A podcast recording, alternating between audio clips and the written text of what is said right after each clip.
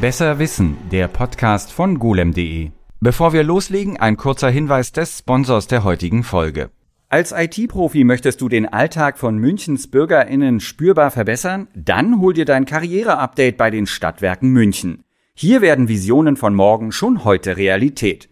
Auf dich warten spannende Projekte rund um KI, Elektromobilität, smarte Apps und SAP. Hast du Lust, Münchens Zukunft als Smart City mitzugestalten? Dann bewirb dich auf www.swm.de/it. Hallo und herzlich willkommen zu einer weiteren Ausgabe. Mein Name ist Martin Wolf und ich bin Podcastbeauftragter bei golem.de und ich befinde mich heute im golem.de Studio, also eigentlich meinem Büro und bei mir ist Martin Böckmann, mein Kollege Martin. Der, ich habe jetzt nämlich gerade erst nochmal geguckt, weil ich war mir gar nicht sicher, wie lange du schon bei uns bist. Mir erscheint es ziemlich lange. Dir auch? Äh, es Überleg, was so. du sagst. Ähm, meistens, also ich fand es eigentlich eine relativ kurzweilige Zeit bisher, aber ja, es sind äh, jetzt diesen Herbst sind es zwei Jahre Ja. tatsächlich. Ja. Ja. Und mir kommt schon, also wirklich schon echt eine ganze Weile vor. Also weil nicht, weil die Zeit nicht vergangen ist, sondern einfach, weil irgendwie du schon so total dazugehörst. Und du machst bei uns Hardware-Sachen, was man, wenn man in deinen Raum reinkommt, dann äh, steht da ein riesengroßes und teilweise sehr lautes Gerät, das schon gleich in die Richtung unseres heutigen Themas zeigt. Was macht das Ding? Das Ding kühlt Wasser für eine Wasserkühlung. Äh, das habe ich letztes Jahr angeschafft, äh, um die Temperatur genau einstellen zu können. Sonst bei einer Wasserkühlung ist man immer noch auf die Raumtemperatur irgendwie beschränkt. Also man kann nie unter die Raumtemperatur kommen. Und zum einen kann ich das damit und zum anderen kann ich die Temperatur eben immer auf einem gleichen Wert halten, was für, für Tests natürlich schön ist. Dann hat man eine Vergleichbarkeit, die man sonst erst rechnerisch erzeugen müsste. Und es ist halt einfach so, dass dadurch, dass wir nach der ganzen Corona-Sache, dass halt echt eigentlich fast die meisten Leute bei golem.de jetzt auch im Homeoffice arbeiten. Also das ist nicht kollegenkompatibel, das Ding. Also wenn manchmal, wenn du nicht da bist, geht's manchmal doch an. Ich weiß gar nicht mehr warum. Neulich ist es mir jedenfalls passiert, da bin ich an dem Raum vorbeigelaufen und plötzlich ging die Kiste an und es wurde sehr laut. Das ist eigentlich nur, wenn es eben auf eine Temperatur unter Raumtemperatur eingestellt ist. Dann ne, mit der Zeit wärmt es sich auf und irgendwann geht's an. Äh, normalerweise mache ich es aber aus. Also sollte eigentlich nicht passieren. Okay, aber es ist, ja, ich fand es auf jeden Fall, es ist spektakulär ähm, und es sieht auch spektakulär aus. Es sieht irgendwie aus, als würde es einen Kubikmeter Raum verbrauchen. Ich weiß nicht. Und schwer ist es bestimmt auch. Ja, also ich kann es fast gar nicht tragen, aber das ist auch schon die, die große Version, die gibt's auch in kleiner. Äh, wir, wir haben auch einen Artikel, wo wir sowas ich auch einsetzen. sagen, genau, wir weisen mal auf den wir- Artikel hin, ja. Genau, und da haben wir eine deutlich kleinere äh, Version, die kann man dann auch ordentlich tragen. Genau, und damit äh, nicht genug der Eigenwerbung. Wir sagen jetzt gleich noch äh, schon vorweg äh, zu Themenhinweisen und äh, Verbesserungsvorschlägen und überhaupt allem kann man uns erreichen unter podcast.golem.de und deine Artikel natürlich lesen. Wir versuchen alles ordentlich in den Shownotes zu verlinken, wobei ich echt so viele Seiten jetzt schon wieder habe. Also die Diskussion darüber, was wir mit dem heutigen Thema machen, äh, Wasserkühlung ist das heutige Thema. Also wer hier raufgeklickt hat und es nicht wusste, weiß es jetzt die hatten wir und da habe ich mit dir überlegt, so, ich, also meine Meinung war so, okay, ja, wir sagen was über Wasserkühlung, ja, aber da sind wir nach zehn Minuten fertig. Und ich habe jetzt, glaube ich, irgendwie acht Seiten an Notizen. Nur ich habe schon acht Seiten an Notizen, weil wir haben uns dann darüber unterhalten und sind über auf so viele Aspekte gestoßen, die ich vorher gar nicht auf dem Schirm hatte. Ich fange jetzt mal mit der Geschichte an, weil dann haben wir den Kram nämlich hinter uns.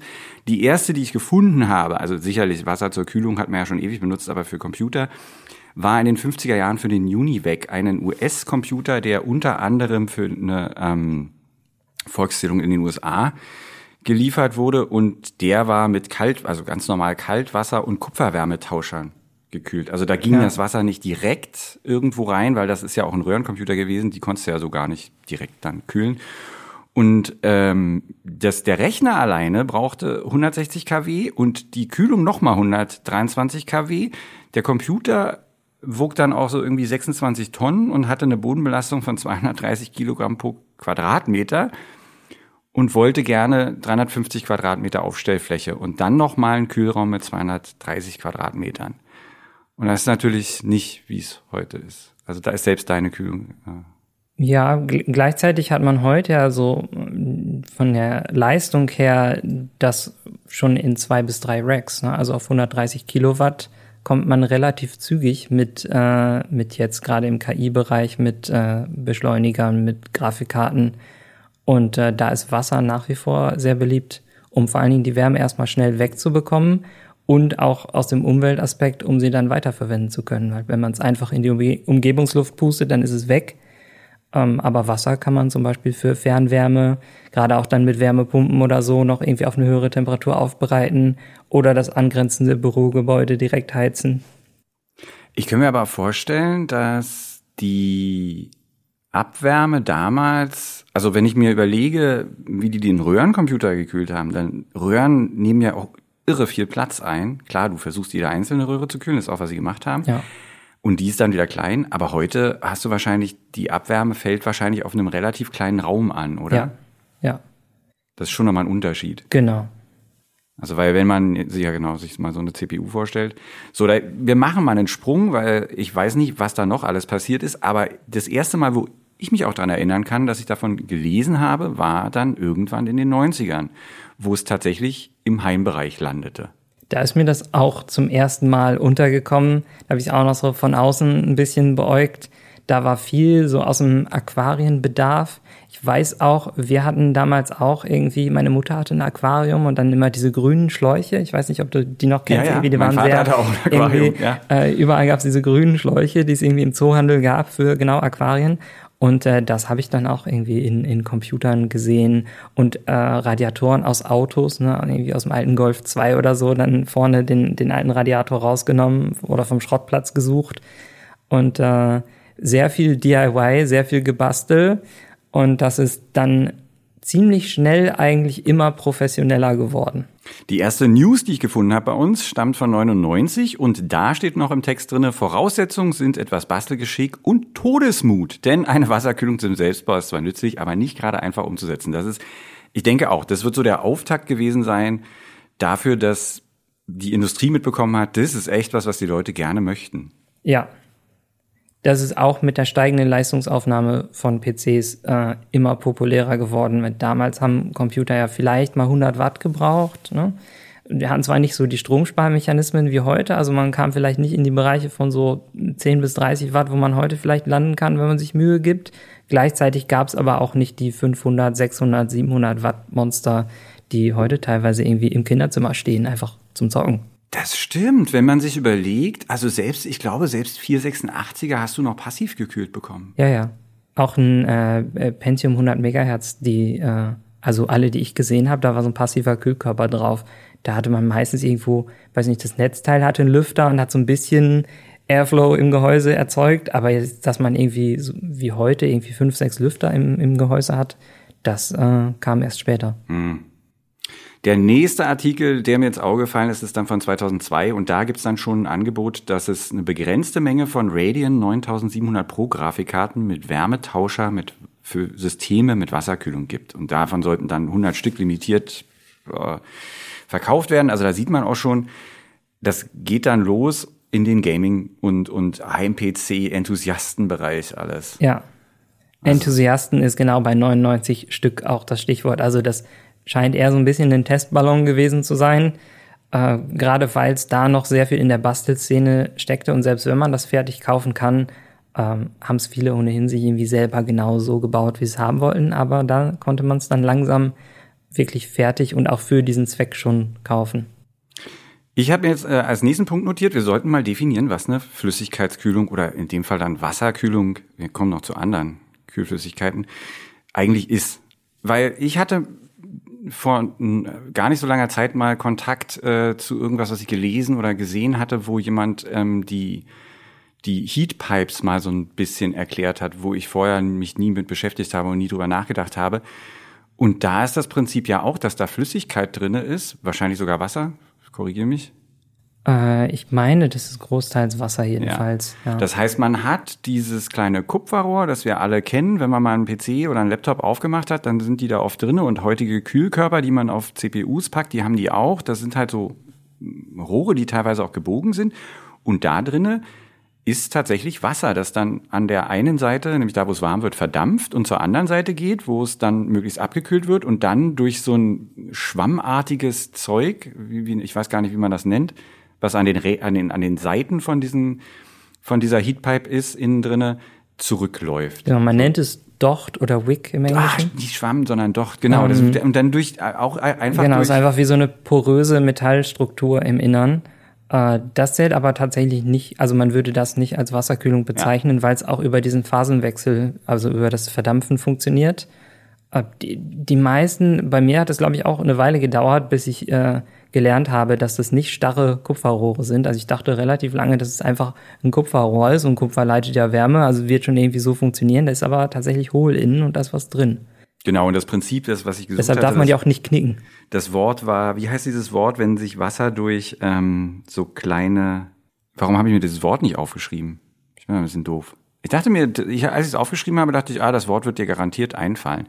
Das, äh, wenn du, wenn du, ähm, wenn du Flüssigkeit hast und sie soll aufsteigen, dann kannst du den Abstand zwischen, also in, in äh, dem Gefäß, in dem sie aufsteigen kann, kannst du ganz doll verringern und dann steigt sie automatisch hoch. Und dafür gibt es ein eigenes Wort. Liebe Zuhörerschaft, entweder wird das hier gnadenlos rausgeschnitten, weil wir einfach mal irgendwann in Zeitprobleme rasen, weil ich Wortfindungsstörung habe, oder aber wir reichen das Wort nach in den Shownotes, wo auch die Links drinne sind. Aber machen wir mal weiter. Es gibt für Wasserkühlung dann auch noch unterschiedliche Arten, wie man da rangeht. Ne? Also offen zum Beispiel und geschlossen. Was ist da der Unterschied?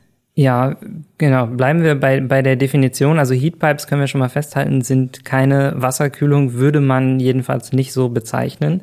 Mit einer Wasserkühlung meint man eigentlich immer einen Kreislauf, in dem Wasser zirkuliert, das dann durch einen Kühlblock läuft. Das ist wirklich einfach meistens ein, ein Block aus Kupfer, der auf der warmen Komponente sind fast immer Prozessor und Grafikkarte. Selten wird irgendwas anderes gekühlt. Da läuft dann das Wasser durch, um die Wärme aufzunehmen und wird im Anschluss durch einen Radiator geleitet. Ähnlich wie vorne im Auto oder der, der Heizungsradiator an der Wand, nur ein bisschen dichter eben. Äh, Und da wird er mit dem Luftstrom wieder abgekühlt und äh, läuft dann wieder zurück durch die Komponenten. Also eigentlich brauchst du nur drei Teile. Die Kühlblöcke, um die Komponenten zu kühlen, eine Pumpe und einen Radiator. Und ich habe das Wort gefunden. Das wäre? Kapillarwirkung. Ah, Das hättest du aber eigentlich auch gewusst, oder? Ist, oder wusstest du ich hatte so ein bisschen auf der Zunge, aber ich war mir nicht sicher, ob es ja, das genau. ist. Es ist Kapillarwirkung. Ja, wissen wir das. Man kann so eine Wasserkühlung heute und ich habe sogar ich besitze ich habe sogar einen PC, der das hat, ist mir dann irgendwann eingefallen. Man kann die einfach kaufen. Man muss da nichts mehr bauen, ne? Nee, man muss nichts mehr bauen. Und die, die heißen dann All-in-One und sind sehr, sehr preiswert. Also ich habe bei eBay Kleinanzeigen irgendwo, hatte ich jetzt irgendwie einfach irgendein ein Angebot aufgemacht, das waren, glaube ich, 70 Euro oder so und dann hat man sowas. Ja, da kann man einsteigen. In meiner Wahrnehmung sind die aber irgendwie mittlerweile auch sehr teuer geworden. Also so 70 bis 100 Euro war immer lange Zeit in meinem Kopf für, für eine All-in-One-Wasserkühlung. Äh, ich sehe die jetzt aber eigentlich durchgehend über 150 Euro neu. Äh, Es hat sich auch ein bisschen eingebürgert, dass man die mit 360 Millimeter Radiatordurchmesser nimmt. Lange Zeit waren 120 bis 240 gängiger, dann konnte man es einfach hinten am Gehäuse anbringen. Jetzt sind die Gehäuse einfach größer geworden und auch darauf ausgelegt und dann sind die Wasser, Wasserkühlung ein bisschen mitgewachsen. Ähm, ja, und der Preis, ich glaube, die Hersteller haben sich auch ein bisschen dran gewöhnt, dass Leute dafür 200 Euro bezahlen. Ich wollte gerade sagen, ist es nicht auch so, dass sämtliche Dinge, die so mit PC äh, so selber machen oder irgendwie verbessern zu tun haben, einfach im Preis ordentlich gestiegen sind, weil es halt einfach eine riesengroße Zielgruppe an Leuten gibt, die das inzwischen Ja, machen. also, ist, ist meine Wahrnehmung und äh, ich kenne ja teilweise auch die, die Margen, die die Hersteller auf solche Produkte haben und die haben natürlich gesehen, dass da viel mehr geht und äh, die Preise bei jeder Gelegenheit äh, so weit angehoben, wie die Leute es eben noch kaufen. aber ich meine, ja, kann, man, kann man die gebraucht kaufen? Ist das, ist das eine gute Idee? Ähm, Also ich, Ich meine find- eine All-in-One. Ich meine jetzt Ich nicht. finde nicht. Okay. Also zum, zum Experimentieren kann man das immer machen. Das Problem ist so ein bisschen, dass die Dinger ein Verschleißteil sind, bei dem man nicht merkt, wenn es kaputt geht und was dann im Zweifel noch weitere Schäden nach sich zieht. Also der, der Sinn von, von der Sache kommen wir vielleicht gleich nochmal detaillierter drauf, ist ja zum einen eine bessere Kühlwirkung, aber auch, dass der Computer leiser ist. Also wenn man schnell drehende laute Lüfter hat, ne, wenn man es über eine größere Fläche verteilt bei einem Radiator, dann können die Lüfter langsamer drehen und auch die Pumpe soll natürlich leise sein. Idealerweise hört man sie gar nicht. Und wenn man sie gar nicht hört, dann hört man auch nicht, wenn sie nicht mehr läuft. Und der Computer geht aber erstmal an. Und bei vielen Wasserkühlungen, sowohl den All-in-One als auch den, den DIY-Lösungen, äh, bekommt das Mainboard nicht mit, ob die Pumpe läuft oder nicht. Also bestenfalls merkt man, ob die Lüfter drehen, das bringt aber nichts, wenn die Pumpe nicht läuft. Und dann geht der PC erstmal an, fährt auch ganz normal hoch und wird nach ein paar Minuten dann zu heiß und sollte aber eigentlich nicht abstürzen. Also Komponenten drosseln sich eigentlich so weit, dass sie ihre Temperatur irgendwie halten können. Meistens dann so bei 100 Grad ist so ein Maximalwert. Und wenn alles gut läuft, halten die das sehr lange. Der Computer funktioniert aber einfach nicht mehr richtig. Und dann kann man mit irgendwie viel zu heißen Komponenten eigentlich, gerade wenn man nicht so Enthusiast ist und technisch versiert, sondern das einfach so gekauft hat, weil es eben als, als gute Lösung empfohlen wurde, dann merkt man gar nicht, dass da jetzt gerade ein Defekt ist und versteht gar nicht, warum alles irgendwie nicht mehr so richtig funktioniert. Ähm, und ja, dadurch, dass die Lebensdauer begrenzt ist, wird das irgendwann passieren. Also man, man kann warum ist die Lebensdauer begrenzt? Ich meine, man hat diesen kleinen Kreislauf da drin. Also wenn man sich das mal vorstellen will, ähm, ich weiß nicht, wer das noch nicht gesehen hat, es ist halt so ein Block, der kommt auf die CPU drauf, da gehen zwei Schläuche von weg, die gehen zu diesem Kühlelement, wie auch immer es Radiator. dann aussieht zu dem Radiator und durch, durch das eine Schläuchlein wird die, wird das, wird die Flüssigkeit rausgedingst und durch das andere Schläuchlein kommt sie wieder rein. Das ist ein Kreislauf, da kann man auch nichts dran machen, da wird auch nichts nachgefüllt oder rausgenommen. Also Bei den allermeisten nicht. Es gibt welche, die sind nachfüllbar und sogar erweiterbar, äh, aber bei den allermeisten kann man das nicht. Das sind wartungsfreie Sachen, die, die kauft man so, wie sie sind und ändert da nie was dran. Und denn, wie können die kaputt gehen? Äh, Wasser verdunstet äh, auch in diesen Wasserkühlungen. Und äh, es ist relativ einfach, etwas wasserdicht zu bekommen. Die Gummischläuche sind wasserdicht. Wenn alles ordentlich verbaut ist, läuft nirgendwo was raus. Aber nicht gasdicht. Die sind immer so ein bisschen porös. Und mit den Jahren verdunstet immer mehr Wasser aus dieser Kühlung. Die, die Luftblase, die unweigerlich in jeder Wasserkühlung irgendwo drin ist, die wird immer größer. Und irgendwann läuft die Pumpe entweder trocken oder kriegt nicht mehr genug Wasser. Dann wird es irgendwann laut und äh, das ist ein Weg, wie, wie die irgendwann unweigerlich nicht mehr funktionieren. Und wenn sie dann nicht nachfüllbar sind, dann kann man es auch nicht ändern. Äh, und die Pumpe kann natürlich auch einfach so kaputt gehen oder sich festsetzen. Entweder weil sich Ablagerungen bilden, wenn die Materialwahl nicht gepasst hat oder die Kühlflüssigkeit unrein war. Da gab es auch ganze Serienfehler, die, die aufgetreten sind. Normalerweise passiert sowas nicht, aber es kann gerade mit vielen Jahren kann das passieren. Und viele heißt dann eher so drei bis fünf. Also gar nicht so viele. Das wäre jetzt meine nächste Frage ja. gewesen. Und das ist ja doch der Zeitraum, ja. Äh, über den okay. viele MPC durchaus noch benutzen. Also man, man kommt äh, leichter in so eine Situation, wo dann die All-in-One-Wasserkühlung aufgibt, wo der restliche PC aber eigentlich noch gut ist. Hm. Also meine ist definitiv an dieser Fünf-Jahres-Grenze. Ich sollte mal drüber nachdenken, da was zu machen.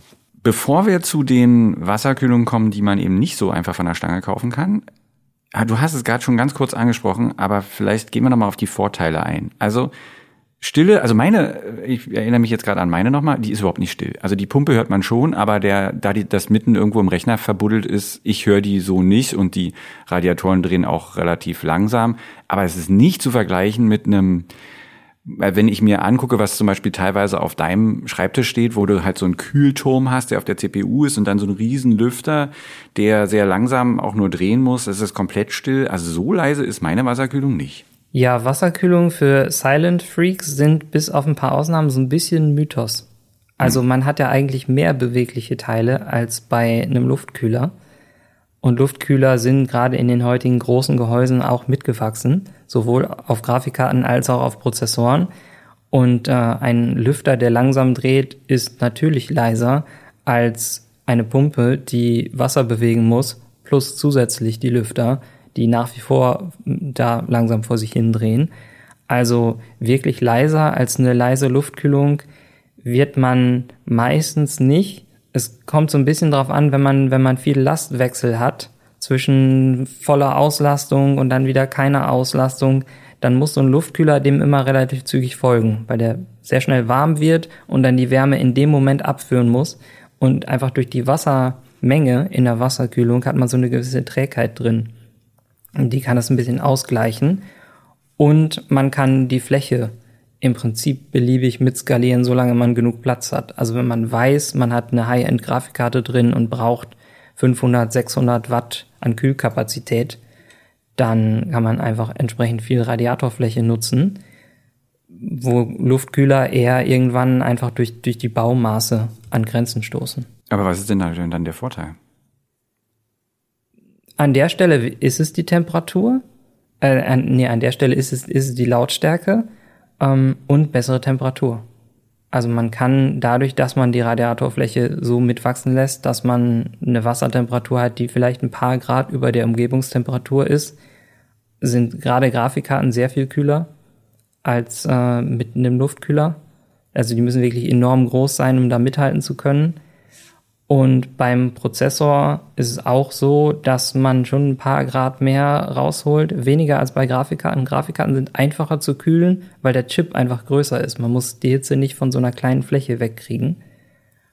Ähm, und man kann den Radiator so verbauen, dass man zum Beispiel direkt Frischluft von außen ansaugt und direkt mit der kühlen Außenluft die Komponente kühlt.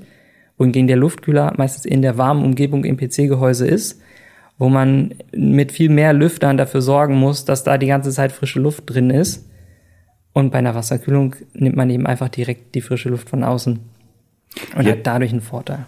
Ja, jetzt, jetzt äh, sehe ich natürlich vor mir, äh, wie einfach, also wir haben ja auch noch mehrere im äh, Büro, wie einfach so eine All-in-One-Kühlung für ähm, CPUs äh, einfach sind. Also man kann die so einfach kaufen, aber wenn du schon sagst, äh, mehr bringt's eigentlich noch bei der Grafikkarte, da ist es gar nicht so üblich. Also ich sehe jetzt nicht irgendwie große, viele Angebote für ähm, wassergekühlte Grafikkarten. Da geht's dann in Richtung selber bauen, oder? Ich kann dir nicht sagen, wie gut die gekauft werden, aber bei den High-End-Grafikkarten gibt's eigentlich von jedem Hersteller mindestens ein Modell, wo so eine Kompaktwasserkühlung drauf ist. Ach. Ja. Und die ist dann auch All-in-One und ich muss nichts die, mehr machen? Die ist auch All-in-One, man muss nur diesen Radiator verschrauben und fertig. Ist das schon lange so? Weil ich oder vielleicht ist das ja auch so ein also Trend, also den seit, ich verpennt Seit so ein paar Generationen ist es üblich. Ja, ja, ein paar Generationen. Also einer meiner Rechner läuft mit einer 2060. Das ist so viel. Ja, da, da macht man sowas auch noch nicht. Da, da sind auch die DIY-Wasserkühlungen. Das ist eher so ein High-End-Ding, hm. äh, weil es auch eine Preisfrage ist. Und wir haben gerade gesagt, bessere Temperaturen. Das lohnt sich auch erst so richtig, wenn man überhaupt genug Abwärme hat. Ansonsten auch bei den Kompaktwasserkühlungen ist ein meistens positiver Effekt, dass man am Rechner viel einfacher arbeiten kann und dass das Gehäuse aufgeräumter wirkt. Gerade bei so großen Turmkühlern auf Prozessoren kommt man weder an die Kabel äh, rundherum irgendwie ordentlich dran und insbesondere der Arbeitsspeicher wird heute von den Kühlern eigentlich irgendwie überdeckt und ganz oft muss man mindestens den Lüfter demontieren, manchmal aber den ganzen Kühlkörper abschrauben, wenn man einfach irgendwie seinen Arbeitsspeicher erweitern möchte oder so. Und ähm, bei so einer Kompaktwasserkühlung kommst du überall dran. Das klingt erstmal gut, aber wir kommen noch zu den, zu den Haken, äh, die die Wasserkühlung mit äh, Wartung mit sich bringt. Ähm, ich habe jetzt noch eine schöne Notiz hier, also weil du gerade auch den Preis äh, nochmal erwähnt hast. Wir hatten auch mal eine News, oder nee, wir hatten einen Test sogar von einem ähm, PC, der komplett wassergekühlt war der auch einen sehr kompakten Formfaktor hatte von der Firma Corsair und da waren wir bei 5000 Euro für dieses Gerät, bei dem du dann aber auch wirklich nie mehr allzu viel machen konntest, weil das halt alles natürlich super proprietär genauso gemacht war, wie ja. der Hersteller sich das gedacht hat. Und das ist dann so die andere Seite des Ganzen. Ne? Und sehen konnte man es, glaube ich, auch nicht. Man konnte den so schön aufklappen. Also das ist so ein One-Trick-Pony. Ne? Man klappt den so an den Seiten auf. Aber sonst ist die Wasserkühlung auch nicht sichtbar. Ja, das äh, streng genommen ist das ja so ein bisschen so eine Kompaktwasserkühlung, also war ja komplett wartungsfrei, nur dass Corsair das spe speziell für diesen einen Rechner so gebaut hat, dass es da reinpasst und auch äh, die Version, die wir uns da angeguckt haben, war ja sehr high-end. Ähm, ah ja, die, die Kosten sind hoch. Das ist, macht nur im, im High-End-Bereich wirklich Sinn. Man muss für, für eine selbstgebaute Wasserkühlung zwischen 500 und 1000 Euro rechnen. Eigentlich immer. Man kann da so ein bisschen drunter kommen, wenn man wirklich an jeder Ecke spart, aber eigentlich, also wenn man ehrlich ist, unter 500 Euro wird es eigentlich nichts. So, jetzt habe ich also beschlossen, ich nehme 500 Euro in die Hand und baue mir selber eine Wasserkühlung. Wie mache ich das? Mittlerweile äh, ganz einfach, man geht zu, zum Fachhändler und kauft die, die drei, vier benötigten Komponenten. Man braucht eine Pumpe, die sind meistens in Kombination schon mit einem Ausgleichsbehälter, damit einfach die Pumpe niemals trocken läuft, weil man immer irgendwo Luft drin hat und die soll dann eben oben in diesem Ausgleichsbehälter sein, so dass im Kreislauf selber nie eine Luftblase irgendwo rumschwebt. Äh, die würde auch Geräusche machen, davon abgesehen. Ähm, dann braucht man einen passenden Kühlblock für die Grafikkarte oder den Prozessor. Es gibt äh, von Mainboard-Herstellern und auch von, äh, von den Wasserkühlungsherstellern gerade für Grafikkarten äh, vorgefertigte Blöcke, die passen auch immer nur auf ein Modell. Ich wollte gerade sagen, und die, genau, wenn ich aber die wechsle, dann war es das, immer ja. einen neuen Block. Ja, ist fast immer so. Es gibt so ein bisschen Universalblöcke, die kühlen dann aber, gerade bei Grafikkarten ist wichtig, dass auch der Speicher und die Spannungswandler gekühlt werden. Deshalb hatte ich auch die Mainboard-Hersteller erwähnt. Da gibt es auch Blöcke, die neben dem Prozessor dann direkt die Wandler drumherum mitkühlen. Und das passt dann eben nur für genau dieses eine Modell. Bei Prozessoren habe ich darum immer einen Bogen gemacht, weil mein, ähm, mein Denken war immer, dass ich den Block dann, wenn er schon so teuer ist, möglichst lange benutzen kann. Und das hat auch bisher immer gut funktioniert. Also den kann man dann tatsächlich, also ich habe welche, die sind irgendwie jetzt, glaube ich, zehn Jahre alt oder so und die gehen immer noch. Dass sich die Baumaße kaum geändert haben, da muss man vielleicht irgendwie mal einen 10-Euro-Adapter kaufen, damit es wieder auf den Sockel passt.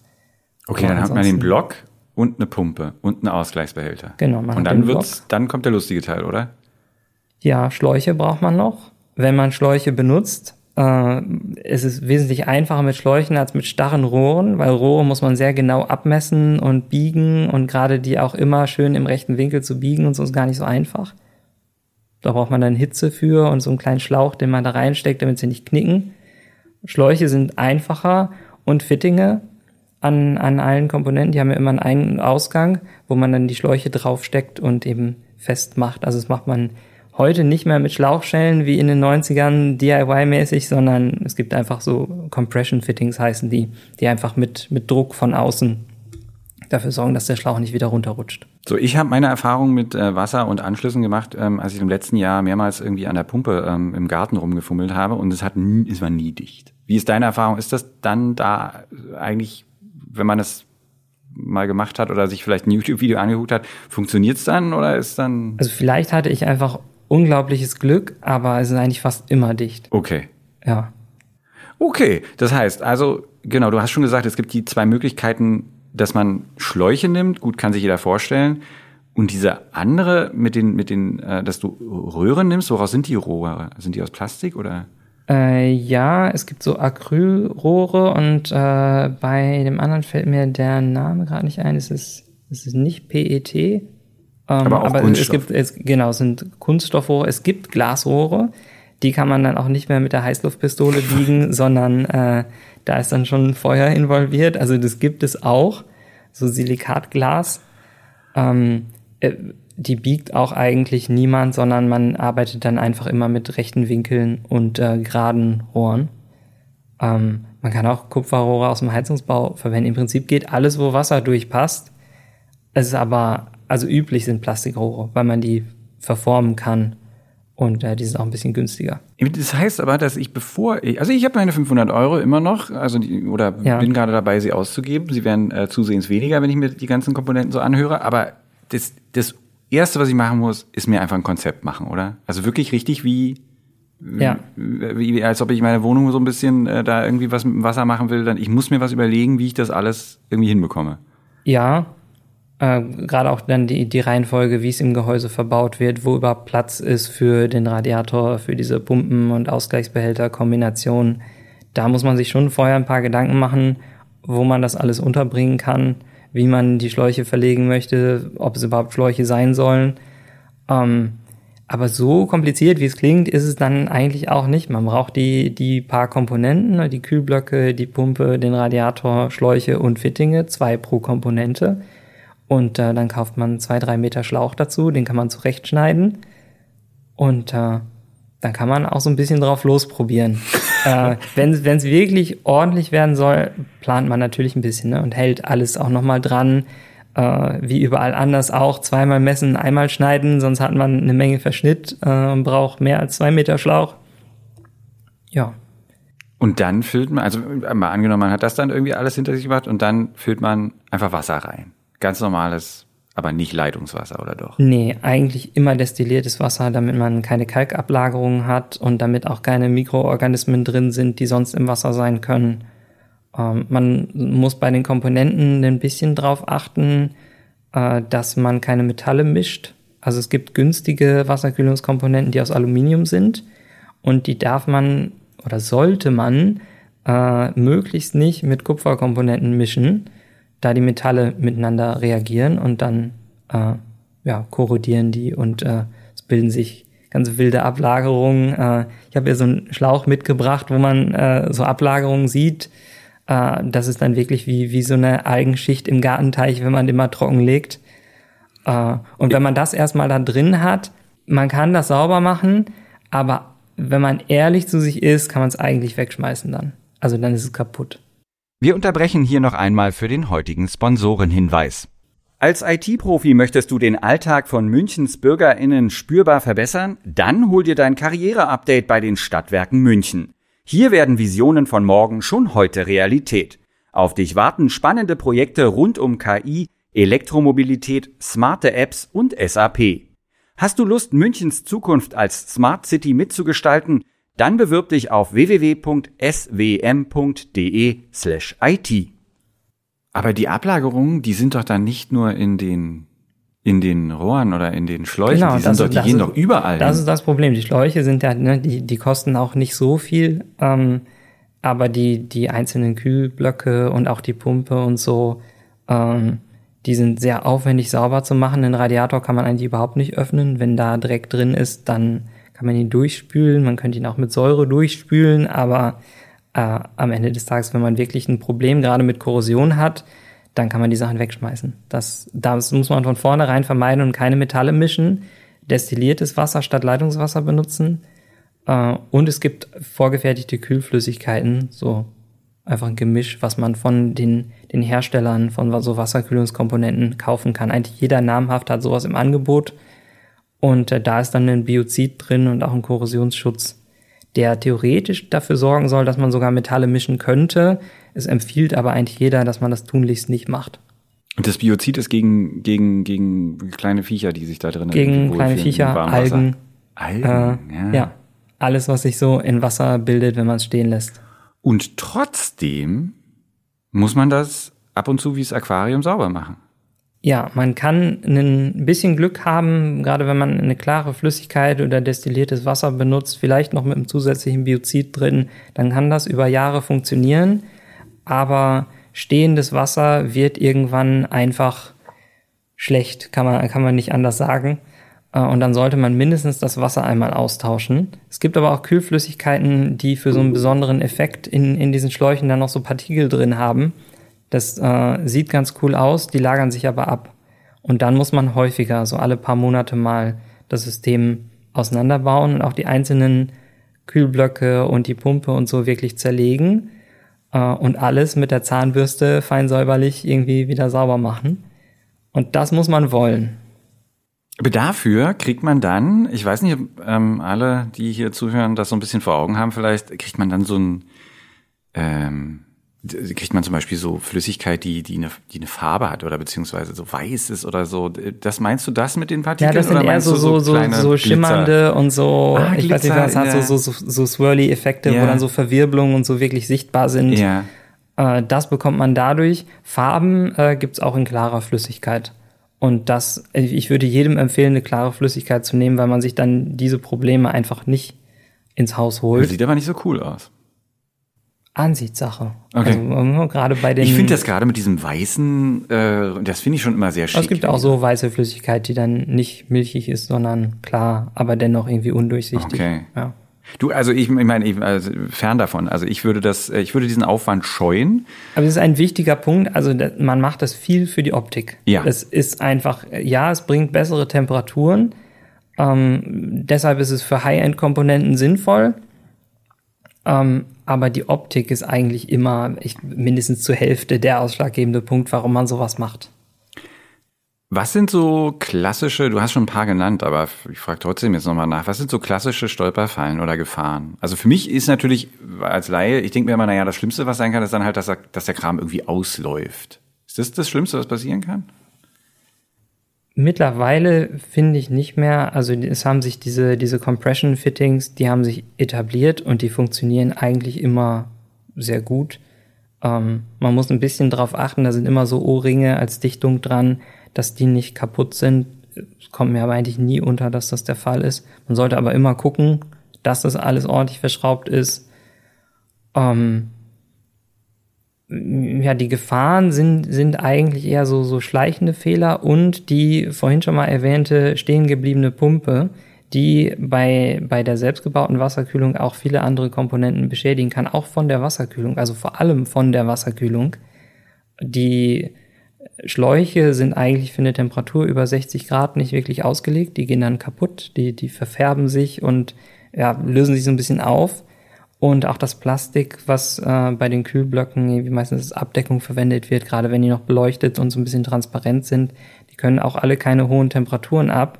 Und wenn dann eine Pumpe ausfällt und das alles mal äh, den Siedepunkt erreicht, dann äh, gehen die Dichtungen kaputt, dann ist das Plastik hinterher kaputt, die Schläuche sind an der Stelle, wo dann dieser Kühlblock ist, kaputt. Und äh, vor allem, wenn, wenn, wenn man nicht wirklich tief in der Materie steckt und merkt irgendwie, der PC läuft nicht richtig, man tritt irgendwie einmal gegen, die Pumpe läuft dann wieder. Es hat sich aber trotzdem einmal alles so weit erhitzt, dass es dann nicht mehr dicht ist, weil der Schlauch kaputt gegangen ist, weil das Plastik kaputt ist, weil die Dichtung beschädigt wurde. Dann kann es da so tröpfchenweise rauslaufen, auch gerne mal über ein, zwei Tage.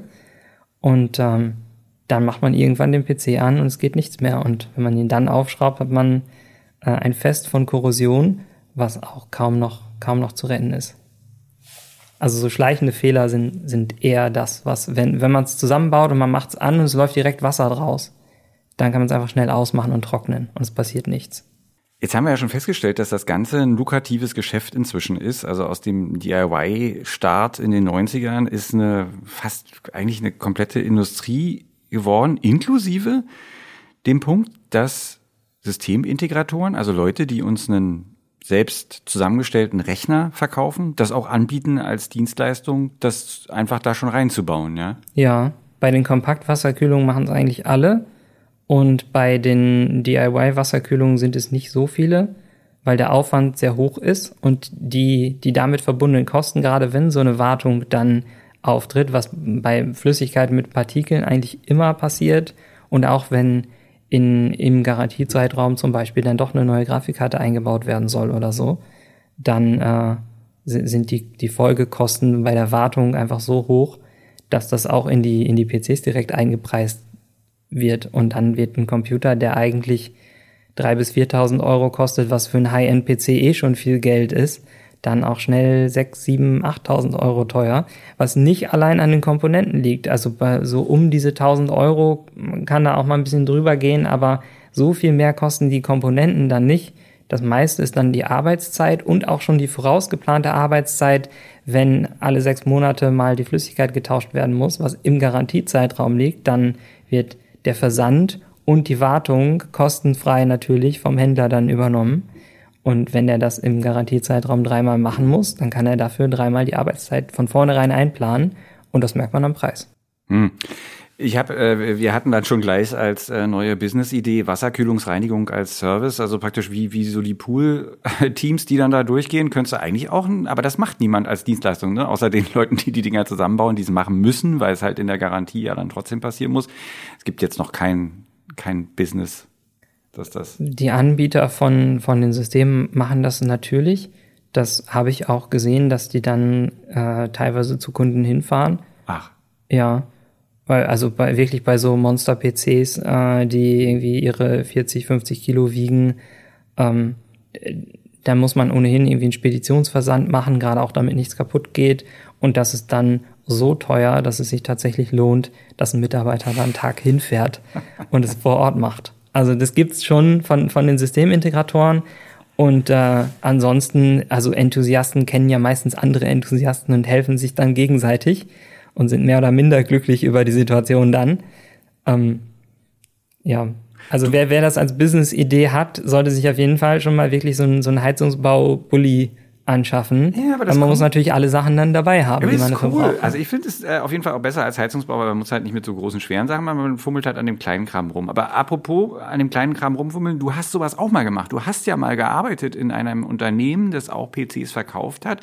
Was waren da so die Herausforderungen, wenn man sowas als ähm, äh, Kiste gebaut hat? Ich muss dazu sagen, auch wenn ich das kurz gemacht habe, meine Aufgabe war da nicht, die PCs zu bauen. Aber du warst Zeuge äh, des. Ich, ich war Zeuge und gerade im, im Wartungsbereich war ich auch häufiger Zeuge. Mhm. Äh, die, die Hauptherausforderung ist die, die Kompatibilität und die schiere Auswahl an verschiedenen Komponenten. Und da für, für den, für den Kunden das Passende zu finden, was optisch passt, weil die Optik hatten wir ja schon angesprochen, ist, ist einer der wichtigsten Punkte. Und äh, dann so ein bisschen äh, die, die Aufklärungsarbeit, dass Sachen genau passen müssen, gerade bei den Grafikkartenkühlern. Es muss für das genaue Modell an Grafikkarte passen. Also nicht nur eine RTX 4080, sondern diese RTX 4080 von diesem Hersteller, der unter Umständen auch mehrere Versionen anbietet, die sich wieder unterscheiden. Also es muss wirklich die Modellnummer passen. Und da gibt es immer wieder Leute, die äh, lesen RTX 4080 Wasserkühler, super, habe ich, kaufe ich. Äh, und haben dann ein böses Erwachen, wenn es nicht passt. Hm. Aber ich meinte jetzt auch so ein bisschen hinter den Kulissen, also wenn man halt so einen Custom, wirklich speziell angefertigten PC dann da bestellt, dann müssen die Leute auch richtig ran. Also die müssen dann mit, mit speziellen Werkzeugen und so stehen die dann da in der, in der Werkstatt dann irgendwo hier in Deutschland und bauen ja. das so zusammen, ne? Ja. Also das ist, ja, mit dem Heizungsbau kann man es ganz gut vergleichen. Ne? Man hat dann irgendwelche Werkzeuge, mit denen man irgendwie die Winkel beim Biegen von den Rohren irgendwie genau hinkriegt, damit es jedes Mal gleich ist und nicht auch wie DIY aussieht. Mhm. Und irgendwie eine ordentliche Schlauchschere für die Schläuche. Äh, mit einer Küchenschere kommt man gerade durch die dickeren Schläuche nicht so gut durch und äh, so Entgratungswerkzeuge für diese Plastikrohre, damit die keine scharfen Kanten haben und die Dichtungen kaputt machen beim Bauen. Ja, und der Zeitaufwand ist, also es dauert tatsächlich wesentlich länger, so ein System zu bauen. So einen normalen Computer, wo nichts Besonderes bei ist, dauert vielleicht eine Stunde mit Testen. Und äh, so ein Wasserkühlungssystem, gerade ein größeres, aufwendigeres, das kann auch mal ein, zwei Tage dauern. Womit wir doch noch mal bei DIY landen. Ich habe nämlich, als ich äh, eine Assoziation, als wir darüber geredet haben, war bei mir so ein Aquarium-PC und ich wusste nicht mehr, wieso erinnere ich mich jetzt daran, dass es so ein Aquarium-PC gab. Es muss schon sehr lange her sein. Und tatsächlich, ich habe eine Weile gebraucht, aber ich habe ihn gefunden.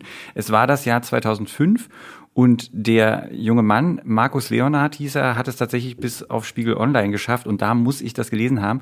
Der hat seinen PC in Speiseöl, billige Hausmarke vom Sparmarkt, versenkt und hat es damit, wie gesagt, ähm, bis zu Spiegel Online geschafft. Da lief die Kiste schon ein Jahr. Die hatte einen Celeron mit 550 Megahertz, 192 Megabyte RAM und einer GeForce Grafikkarte. Und das lief durch, das ganze Ding.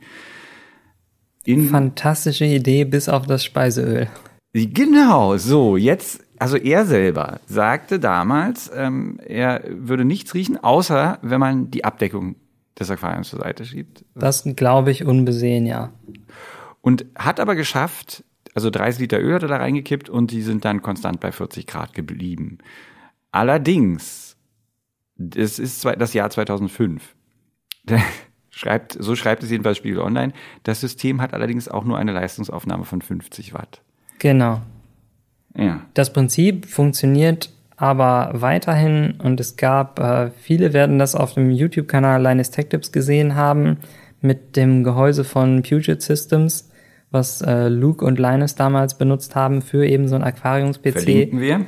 Verlinken wir. Auch schön mit Deko und allem. Es sieht wirklich aus wie ein Aquarium.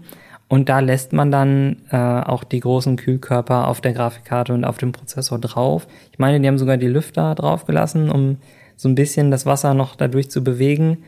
Ähm, da Öl nicht leitet, hat man elektrisch eigentlich keinerlei Probleme. Die haben aber in weißer Voraussicht, äh, damit das Öl nicht ranzig wird und man es riecht, wenn die Abdeckung ab ist, Mineralöl benutzt. Ähm, das hat den Nachteil, dass es Plastik angreift. Und äh, im PC sind ja doch viele Sachen aus Plastik. Die Abdeckung vom Grafikkartenkühler, die PCI-Slots auf dem Mainboard und irgendwie die Arretierung vom Arbeitsspeicher sind sehr viele Plastikkomponenten dabei. Auch die USB-Ports intern, da ist immer so ein, so ein Plastikabstandshalter drin. Äh, und das ist mit den Jahren, wenn man dann irgendwann mal an die Wartung muss, äh, ist das ein Problem Und man muss das Wasser weiter bewegen. Also das, das, ja, das Öl in dem Fall, genau. Man muss die Flüssigkeit, äh, mhm. bleiben wir dabei, man muss die Flüssigkeit weiter bewegen. Das äh, stieß gerade in den Videos auch so ein bisschen auf einen Aha-Effekt, äh, weil man ja eigentlich annimmt, dass dann wie so ein Aquarium, da ist es einfach drin und irgendwie die Wärme geht dann so ins Wasser. Aber das wird einfach immer wärmer oder in die Flüssigkeit, sorry, in das Öl. Das wird einfach immer wärmer und äh, das muss dann auch gepumpt werden. Die Pumpe muss wegen der Viskosität dann auch irgendwie ein bisschen kräftiger sein, um das ordentlich bewegen zu können. Und äh, dann funktioniert es eigentlich wie eine normale Wasserkühlung, nur dass die Komponenten nicht durch so einen Kühlblock gekühlt werden, sondern direkt in der Flüssigkeit eingetaucht sind. Und natürlich jeglicher Wechsel, alles, was man an dem Rechner macht, natürlich noch eine viel, viel größere Sauerei wird. Der ähm, Herr Leonhardt, den übrigens äh, liebe Grüße Liebe Grüße, Markus Leonhardt. Wenn du dies hier hörst, melde dich doch. Denn die letzte Meldung auf deiner Webseite stammt vom 5.11.2005 und du schreibst dort, dass du ein Studium an der Universität TH Karlsruhe begonnen hast. Vielleicht ist ja irgendwie inzwischen noch was Spannendes passiert und äh, es lohnt sich irgendwie drüber zu reden. Dann können wir gerne einen Podcast machen. Ich komme auch vorbei. Damals war es, glaube ich, irgendwo in, naja, nein, wie heißt das? Wie heißt der Ort? Remchingen bei Karlsruhe. Wer weiß, wo äh, Herr Leonhardt gerade ist. Aber was er damals noch gesagt hat, war, dass ein Problem tatsächlich war die Kapillarwirkung, die wir ja schon hatten, die das Öl durchs Kabelinnere bei den ähm, Verbindungen ja. nach außen durchgezogen ja. hat. Und er hat dann aber das Problem gelöst, indem er das Aquarium dann unter den Tisch gestellt hat, was aber dann wieder so ein bisschen den Punkt mit der Optik natürlich schmälert, weil jetzt sieht natürlich niemand mehr, wenn er ins Zimmer kommt, dass da dieser schöne PC steht. Also, ja. ja. Also man kann so ein bisschen versuchen, das mit, mit Kleber und so äh, so dicht zu verkleben, dass es da nicht durchkommt und die Kabel noch einmal hochlegen wie so ein Siphon. Solange es da nicht einmal drüber gekommen ist, läuft es ja dann da nicht durch. Aber ja, es gibt es gibt sehr viele Sachen. Wir äh, es gibt äh, Systeme mit so einer Phasenwechselkühlung, wo, wo mit so einer verdampfenden Flüssigkeit gearbeitet wird, die dann dicht verschlossen sein müssen. Ist auch immersiv, also die Hardware ist äh, in der Flüssigkeit versenkt. Äh, bei dem, den ich im Kopf habe, wurde 3M Novec verwendet, so heißt die Flüssigkeit. Die siedet, glaube ich, bei unter 50 Grad oder so ist gar nicht so viel. Und äh, steigt dann ans, ans obere vom Gehäuse und da ist dann so eine Art Radiator, wo es dann dran abkühlt und wieder runtertropft. Und da gab es auch das Problem, dass, äh, die, dass das Gas dann einfach durch die, durch die Kabel, die ja irgendwie da rein müssen, dann ausgetreten ist und einfach die Flüssigkeit immer weniger wird. Und egal wie viel man da abdichtet, so ganz los wird man den Effekt eigentlich nie. Hm. Aber das ist wirklich ein sehr Spezialfall. Es hat mit Wasserkühlung eigentlich wenig zu tun. Das ist was ganz Exotisches. Es wird aber in Rechenzentren, wo äh, der, wie ist der? Der Herr Leonhardt meinst du? Ja, nee, genau. der Markus Leonhardt? Äh, ähm. Na, der Markus Leonhardt könnte ja nach seinem erfolgreichen Studium ja. auch in einem Rechenzentrum Habe ich auch überlegt. Ich habe bei LinkedIn sein. geguckt, ob ich ihn irgendwie finde, aber da gibt es halt sehr viele und das passt irgendwie. Und da nicht. werden so Immersionskühlungen, gerade auch mit dieser 3M Novec-Flüssigkeit, die genau für solche Anwendungen entwickelt wurde, äh, durchaus eingesetzt. Also Sie hatten auch mal eine News äh, darüber, dass Microsoft ein komplett irgendwie Teile eines Rechenzentrums im äh, Wasser irgendwo im Ozean versenkt hat. Aber was du schon erwähnt hast, waren diese Leute von Puget Systems, ja. die sowas auch gebaut haben und die auf, äh, verlinken wir natürlich auch, die haben auf ihrer Seite dazu auch eine Timeline, also wie sie das angefangen haben zu entwickeln. Das war auch ein DIY-Projekt und sie haben das dann auch immer laufen lassen und diesen Rechner, den sie da eben in Öl, also die haben auch Mineralöl genommen, versenkt hatten, der lief dann auch zwei Jahre später noch, äh, also das, die letzte Nachricht da war dann von 2010. Die mussten allerdings 2014 den Vertrieb ihrer Systeme ähm, einstellen, weil die nämlich verklagt wurden von jemandem, der behauptet hat, dass er Patente darauf hätte und denen die lizenzieren wollte. Aber die haben gesagt, na ja, also eigentlich machen wir das nur aus Spaß und das ist jetzt nicht, was wir davon machen wollen. Also das heißt, dieses Puget Systems PC-Kit, was man, womit man sich selber sein ähm, Mineralöl-Aquarium hätte machen können, das gibt's anscheinend nicht mehr. Ist schon ein bisschen eine Gemeinheit. Ja, also das muss man wirklich wieder komplett DIY machen. Das Kit habe ich so auch dann in anderer Form bisher nicht mehr gefunden. Wahrscheinlich, weil die Firma alle verklagt, die sowas machen. Ich ja. glaube, aber abgesehen von Firmen wie Puget Systems ist es auch allein wegen der geringen Stückzahl kaum lohnenswert, sich die, die Mühe zu machen. Das wird auch bei Puget Systems eher ein Nebenprojekt gewesen sein. Und es war auch das Fazit, das Leines, den wir ja vorhin schon erwähnt haben, damals 2015 gezogen hat, als das, ähm, also wir verlinken das Video, wie gesagt, er hat eine vierteilige Serie daraus gemacht und in dem letzten Teil ging es halt darum, okay, was sind so die Lehren, die man daraus zieht? Und eine Lehre, die er daraus gezogen hat, war, das ist es nicht wert, man sollte das nicht machen. Ja. da trennt sich bei der ganz normalen Wasserkühlung, also bei der DIY-Wasserkühlung, die All-in-One-Wasserkühler sind, dadurch, dass sie einfach zu verbauen sind und wartungsfrei sind, eigentlich eher unproblematisch und die Leute bleiben eher dabei. Bei der DIY-Wasserkühlung trennt sich eigentlich spätestens beim ersten Systemwechsel oder bei der ersten größeren Wartung so ein bisschen die Spreu vom Weizen und die wahren Enthusiasten kommen zum Vorschein, äh, während alle anderen dann merken, wie viel Aufwand dann doch drin steckt, wenn man äh, den Rechner anmacht, der unbedingt laufen muss und dann geht irgendwas nicht und dann kann man aber nicht in 20 Minuten überall mal dran rütteln, sondern ähm, verbringt dann mindestens einen Samstag damit, äh, alles auseinanderzubauen und äh, mit irgendwelchen Schüsseln zu jonglieren, um das Wasser aufzufangen.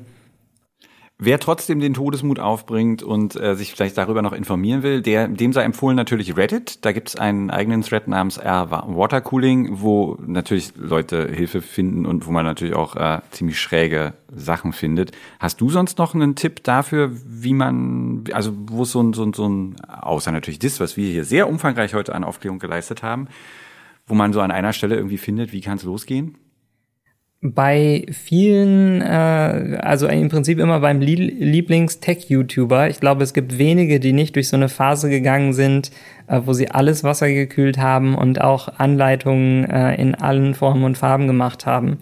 Also da gibt's unheimlich viele YouTube-Videos, auch aktuelle zu aktueller Hardware, wo gezeigt wird, äh, wie, wie man die Grafikkarte umbaut, falls sie nicht direkt mit einem Wasserblock geliefert wird.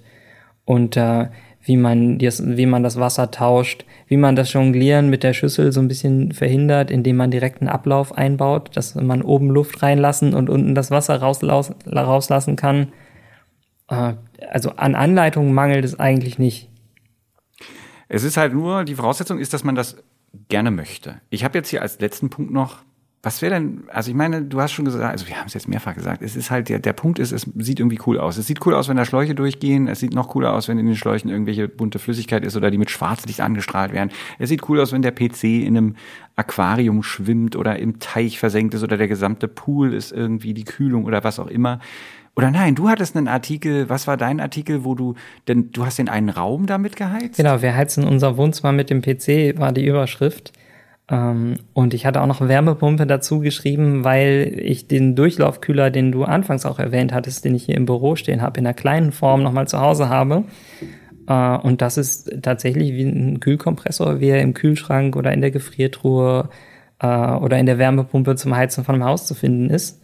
Entsprechend etwas kleiner beziehungsweise größer als im Kühlschrank, weil er mehr Wärme dauerhaft abführen muss. Ähm, und da hatte ich zusammen mit meinem Bruder die Idee, dass wir doch eigentlich äh, die Wärme aus dem kleinen Arbeitszimmer gerade im Sommer raushaben wollen. Und äh, das Wohnzimmer, aber auch in der Übergangszeit oder so, das will man ja eigentlich nicht heizen, wenn man eh nicht drin ist, dass man doch einfach einen Schlauch durch die Wand legen kann, oder zwei Schläuche, und äh, die Hitze dann äh, in einen anderen Raum führt, der dann, wenn man irgendwann äh, aus dem Arbeitszimmer rauskommt, direkt vorgeheizt ist mit Wärme, die man eh schon produziert hat. Und das, das äh, kam offenbar gut an äh, und funktioniert bis heute. Also es läuft tatsächlich immer noch genauso, wie wir es damals aufgebaut haben. Äh, wir haben einmal Hardware am PC ein bisschen verändert, aber an der Kühlung hat sich seitdem nichts geändert. Es ist tatsächlich praxistauglich. Auch die äh, in den Kommentaren prophezeite horrende Stromrechnung, die die Wärmepumpe dann verursachen würde, ist äh, auch mit der Jahresabrechnung nicht eingetreten, ist tatsächlich überraschend sparsam, das Ganze. Das ist ein schönes Schlusswort. Äh, vielen Dank, Martin. Alles über ähm, obskure und nicht so obskure Möglichkeiten, PCs und andere Geräte zu kühlen, liest man natürlich von dir auf golem.de. Das war der Werbeblock in eigener Sache. Und damit tschüss, bis zum nächsten Mal. Tschüss.